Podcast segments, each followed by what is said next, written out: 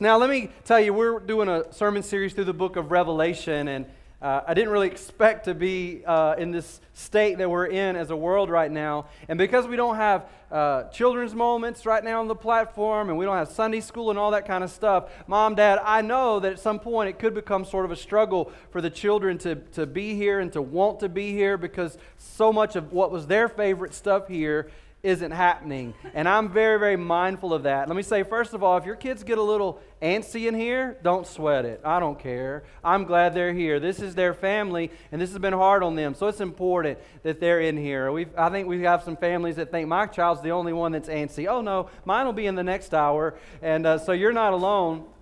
So don't sweat that. But I also want everybody to know that I'm, I'm changing my preaching style, which is a, a little bit of a challenge, especially when you're preaching through Revelation. But because of the boys and girls being in this room, and because I want to engage them too with God's Word, my sermons are about half as long as they used to be, and all God's people said, Y'all better not say amen. I will come off this platform. Uh, but also, I'm going to try to um, tell some stories, and we're going to you know, maybe watch some movie clips and just do some creative things just to try to better hold their attention. So if you're one of those old crusty Baptists that's really super dignified, like too dignified to be in a Bible study with a seven year old, then you might want to find somewhere else to go to church for a while because I just want to preach and share God's word with everybody that's in the room because we're all equally important to Jesus. Amen? Amen not only that, but I would like to finally hear the book of Revelation preached and taught in a way that I can understand it. All right, so y'all good with that? Hey, so boys and girls, can I tell you a story this morning? Can I start off with that? How many boys and girls like to hear a story? Little Bobby would like to hear a story. Well, last Sunday, my dad was coming through the door over here to church, and he said, Hey, I bumped into a high school friend of yours this past week. And I said, Oh, really? Who was that? And he said, John Holt. Oh, I love John Holt, and I haven't seen John Holt in a long time. Growing up in, at West Blockton and going to West Blockton High School, John Holt was one of the nicest guys on the entire campus. And I've got two really good stories about John Holt. One of those has to do with Halloween night. Me and him and some other buddies uh, went to roll a certain teacher's yard. And um, yeah, we used to do that a lot. There's not a lot to do in West Blockton. And, um, and so she busted us and, and got in her vehicle and chased us all the way to the laundromat in West Blockton. Which, by the way, if you want to know some personal trivia about the Frederick family, it was the laundromat in West Blockton where Miss Shannon first kissed me. Notice how I said that. All right, I can. I'm, we are live streaming though, right? So she's probably. Uh, I don't know if she's watching or not. So anyway. Uh, I won't tell that story uh, of the night we were rolling yards, but I'll tell you the story that happened on the football field. John and I uh, played football together. Now, you would look at John and know he's a football player. Nobody's ever looked at me and went, dude, dude's a football player. No, nobody's ever done that. But there was this one particular day, and this happened from time to time. The coach would blow the whistle here. Hey, let's go, bull in the ring, bull in the ring, everybody. And everybody would start to shout and scream, and the adrenaline would start to flow. And bull in the ring meant everybody on the team circled up in the middle of the field, and they're jumping up and down, and they're shouting, and they're fist pumping. And the psychos on the team, are they're really excited because they're about to get to knock somebody into the middle of next week. The rest of us, our adrenaline's flowing because we're doing everything that we can to not run away screaming in fear. Y'all, I was 5'8, 135 pounds. I wasn't built to go out there and try to knock people stupid. I was the guy they were always trying to knock stupid. So this wasn't my favorite activity by no means. So we're all in this circle and everybody's jumping down and hollering and screaming. And the way bull in the circle, bull in the ring would work is the coach would blow the whistle and two guys had to hustle out to the middle of the circle. And you didn't know who might hustle out there at the same time you were hustling out there. And I'm kind of looking around the ring thinking the chances of me hopping out into the ring and a guy smaller than me hopping into the ring, those chances are really pretty small of that happening. But I also knew the way coach did that is if he felt like you were kind of being a scaredy cat and not wanting to hop out in the ring, he would come over and grab you by the back of the shoulder, get out here. And then he would grab the most violent person on our team and he would pair you up. So you didn't want to be scared either. And so I, am watching this happen, and, and, and if you're looking at this, it's like a violent mob is about to take over the streets of West Blockton. And, and I, I, I watched a couple of guys do this, and I just knew you got to do it. You got to do it. You just got to take the plunge. And so he blows the whistle, and I jumped out there, and I got down in my three point stance. And I'm down there in my stance, and just right here in my eyesight, I see this huge foot probably about a size 13, plopped down. My first thought was, okay, there is a guy on our team that broke his leg. One of our big guys has a broken leg. Maybe broke leg guy came out into the ring, and I'm going to get to take on broke leg guy. Broke leg guy's coming at me. I got a fighting chance at this. And so I kind of look up, and it's not broke leg guy, it's John Holt, aka Big John Holt.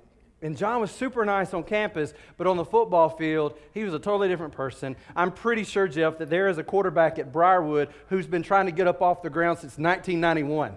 That's how hard John hit him on that night. And so here we are, and it's me and Big John Holt. And so the whistle blows, and fear does a lot to a person. Uh, it can make a person move really fast. And apparently, it made me move really super fast toward John, actually, surprisingly. And what happened next is sort of a blur. I don't really remember it too well. I remember there was a big collision. I remember at some point I'm in the air. And then I remember there's a big landing back on planet Earth. I felt that thud. But this is true. When the dust settled, John is on the flat of his back, and I'm on top of him. And we're just looking at each other, surprised eye to eye. Now, looking back on that, I, I kind of wonder maybe John was far nicer a guy than I even knew, right? Maybe he just threw that, or maybe I got lucky. I'm not sure, but what happened next, I'll never forget. I remember all my teammates were going crazy, hollering and screaming and jumping up and down. And then my, my football coach, that has had just a huge impact on my life. Just one of those guys. He comes running across the ring. That's what I'm talking about. That's what I'm talking about. And he grabs me up and he picks me up and my feet are dangling. That's what I'm talking about. Ah! And it was huge. And you know that left an impression. 30 years later, I still remember that so vividly. But today, what I want to say to you is that what I'm looking forward to and what I pray will happen in my life is that there's going to be a day that Jesus himself, with nail scarred hands, comes running over to me going, That's what I'm talking about! That's what I'm talking about! And picks me up and says, Well done, good and faithful servant. And even more than that, that as your pastor, I'm standing there one day when I see him running over to Grace Life. And he says, Grace Life! That is what I'm talking about. That is what I'm talking about. So we're in Revelation 2 and 3 today again. We're kind of taking that panoramic view of those seven churches. And what I want us to see today is what is it that Jesus runs to those churches and applauds about?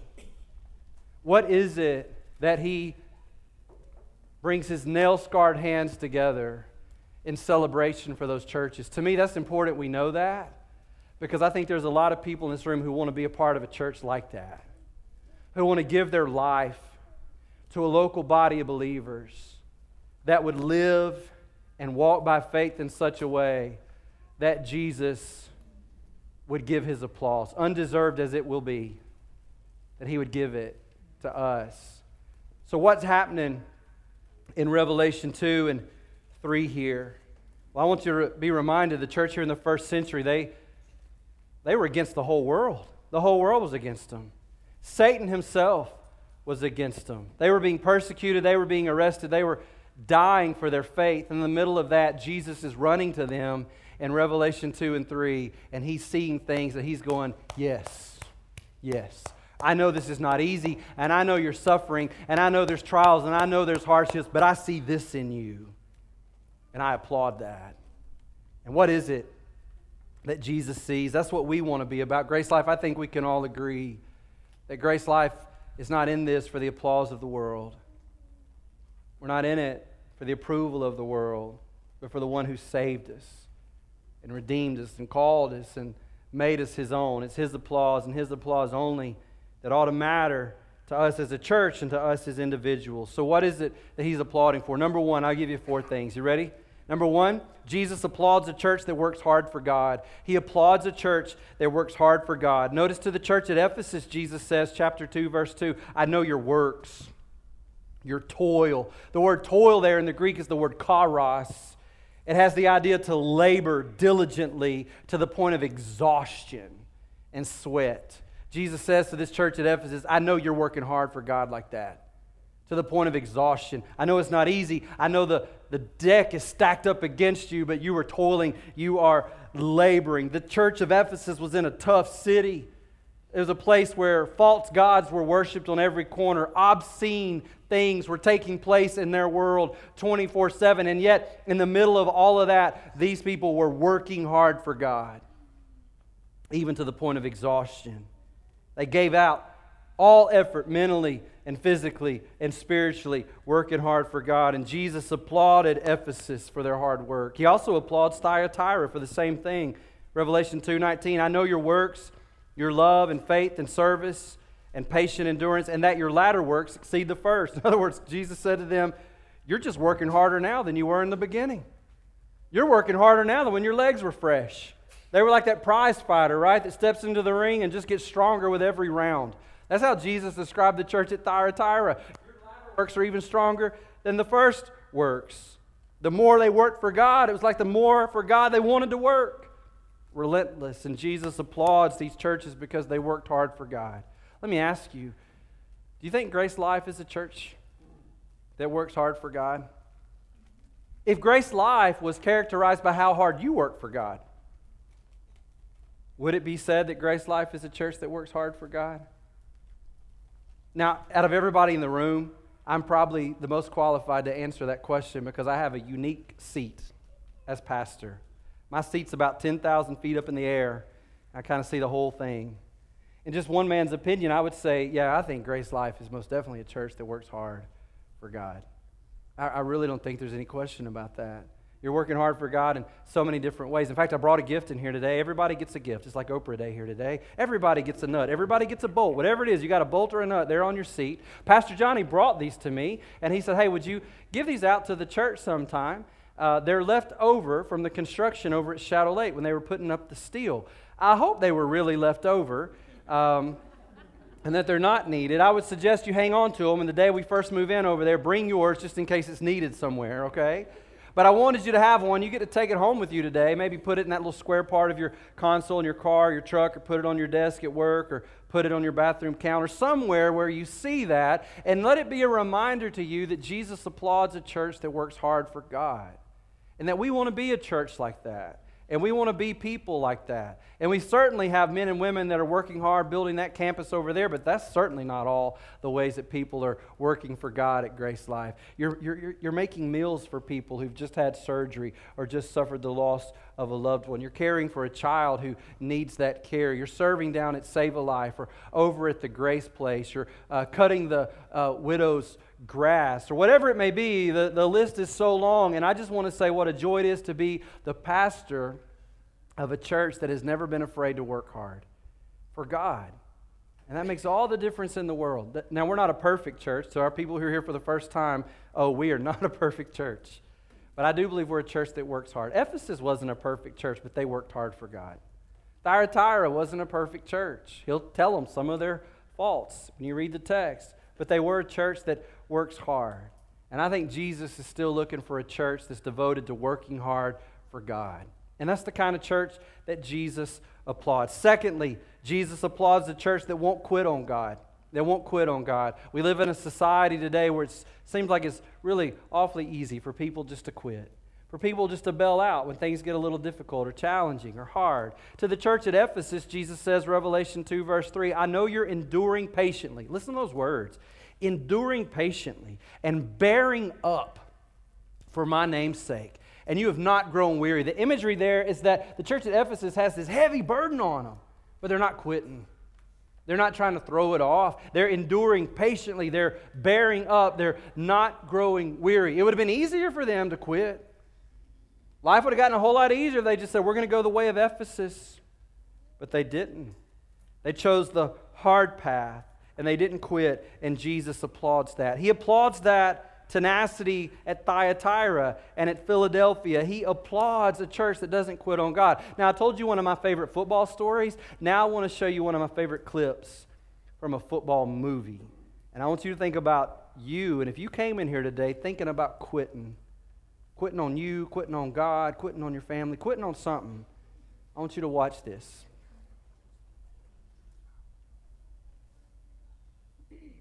It's not even funny, dude. So, Coach, how strong is Westview this year? A lot stronger than we are. You already written Friday night down as a loss, Brock? Well, not if I know we could beat them. Come here, Brock. You too, Jeremy. What, am I in trouble now? Not yet. I want to see you do the death crawl again, except I want to see your absolute best. What, you want me to go to the 30? I think you can go the 50. 50. I can go to the 50 if nobody's on my back. I think you can do it with Jeremy on your back. But even if you can, I want you to promise me you're going to do your best. All right. Your best. Okay. You going to give me your best? I'm gonna give you my best. All right, one more thing. I want you to do it blindfolded. Why? Because I don't want you giving up at a certain point when you can go further. Get down. Jeremy, get on his back. Now get a good tight hold, Jeremy. All right. Let's go, Brock. Keep your knees off the ground, just your hands and feet. There you go. A little bit left. A little bit left. I bet he does. There you go. Show me good effort. Keep moving, Brock. That's it. That's it. That's it. Keep going. I want everything you got. Come on, keep going. It hurts. Don't quit on me. Your very best. Keep driving. Keep driving. There you go. There you go. He's heavy. I know he's heavy. I'm of strength. Then you negotiate with your body to find more strength, but don't you give up on me, Brock. You keep going, you hear me? You keep going, you're doing good. You keep going. Do not quit on me. You keep going. It hurts. I know it hurts. You keep going. You keep going. It's all hard from here. 30 more steps. You keep going, Brock. Come on. Keep going. Burn. And let it burn. Ours are burning. It's all hard. You keep going, Brock. Come on. Come on. Keep going. You promised me your best. Your best. Don't stop. Keep going. Too hard. It's not too hard. You keep going. Come on, Brock. Give me more. Give me more. Keep going. 20 more steps. 20 more. Keep going, Brock. Give me your best. Quit. No. Keep going. Keep going. Keep going. Don't quit. Don't quit. Don't quit. Brock Kelly, you don't quit. Keep going. Keep going. Go, Brock Kelly. You don't quit on me. No, you keep going. You keep going. Go, Brock. Ten more steps. Ten more. Ten more. Ten more. Keep going. Don't quit. Give me yours.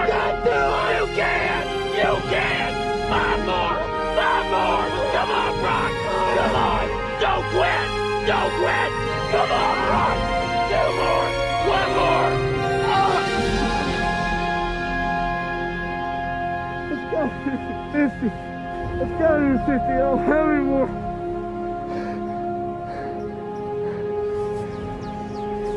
Look up, Brock. You're in the end zone.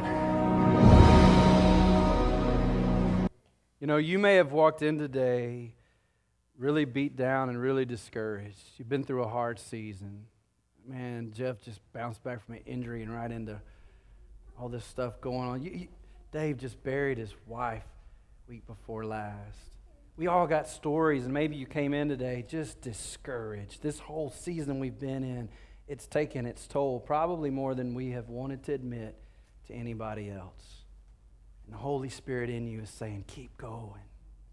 Keep going. Don't quit. Listen, if you're here today and you're at a really low place, would you tell somebody? And I want you to know God loves you. We love you. We care about you. You know, Roger Bose, who runs our Celebrate Recovery ministry, he's had two men in the last couple of weeks that he's cared for in recovery that took their lives. So I want to say to you today if you're at a dark place, don't quit. Listen to the voice of the Holy Spirit in, inside of you. He's going to get you home. He's going to get to He's going to get you to your destination. And we're here to help you along in that journey, but don't quit. Don't stop. You're feeling weak. That's not a time to quit. Feeling weak is the time to worship. Because God's strength is made known in our weakness. Jesus applauds a church that works hard for God, that doesn't quit on God. The church that walks by the word of God. A church that walks by the word of God. He says to the church at Philadelphia, chapter 3, verse 8, I know your works. Behold, I've set before you an open door which no one is able to shut. I know that you have but little power, and yet, watch this, you've kept my word. You've kept my word. Philadelphia was a little small church. They didn't have a lot of power. They were probably a church family that had a lot of poverty among them. They were probably comprised of what you might call the lower class of their society, but they were strong and they were mighty in the word of God. No matter how hard the road before them got, they continued to walk step by step in obedience to the word of God, and Jesus applauds a church that walks according to the Word of God. When the popular thing, like it is today, is to interpret the Bible through culture, Grace Life, we've got to interpret culture through the lens of the Bible. We've got to be a church that hides the Word of God in our hearts so that, so we don't sin against Him, so that our lives bring honor and glory to Him. Jesus applauds a church that works hard for God, right? You got that? This is what we're saying. Jesus applauds a church that works hard for God, that doesn't quit on God, that walks by the word of God. And number four, Jesus applauds a church that only wants glory for the name of God. That only wants glory for the name of God. A church that says that's all it's about is God's glory, not the glory of a church, not the glory of a pastor, just the glory of Jesus. To the church at Ephesus, Jesus says, chapter 2, verse 3, I know that you're enduring patiently bearing up. Why? Why? For my name's sake. To the church at Pergamum, chapter 2, verse 13, I know where you dwell, where Satan's throne is. The church at Pergamum, Jesus said, You live in the very place where Satan's throne is. I don't know exactly all that that means. I know I wouldn't want to live there. Jesus says, You're in the thick of it, and yet, look what he says, you hold fast to my name. His name is what kept them going. And you did not deny my faith, even in the days of Antipas, my faithful witness, who was killed among you, where Satan dwells. Two times he says, This is where Satan dwells. But he says to those people, You're living for my name. And Jesus applauds that. To the church at Philadelphia, chapter 3, verse 8, Jesus says, I know your works. Behold, I've set before you an open door which no one is able to shut. I know that you have but little power, and yet You've kept my word, and watch this, and have not denied my name. Even though they might could have escaped death if they had just denied the name of Jesus, they didn't. In fact, they could have chosen to make Jesus a little more socially acceptable to their society.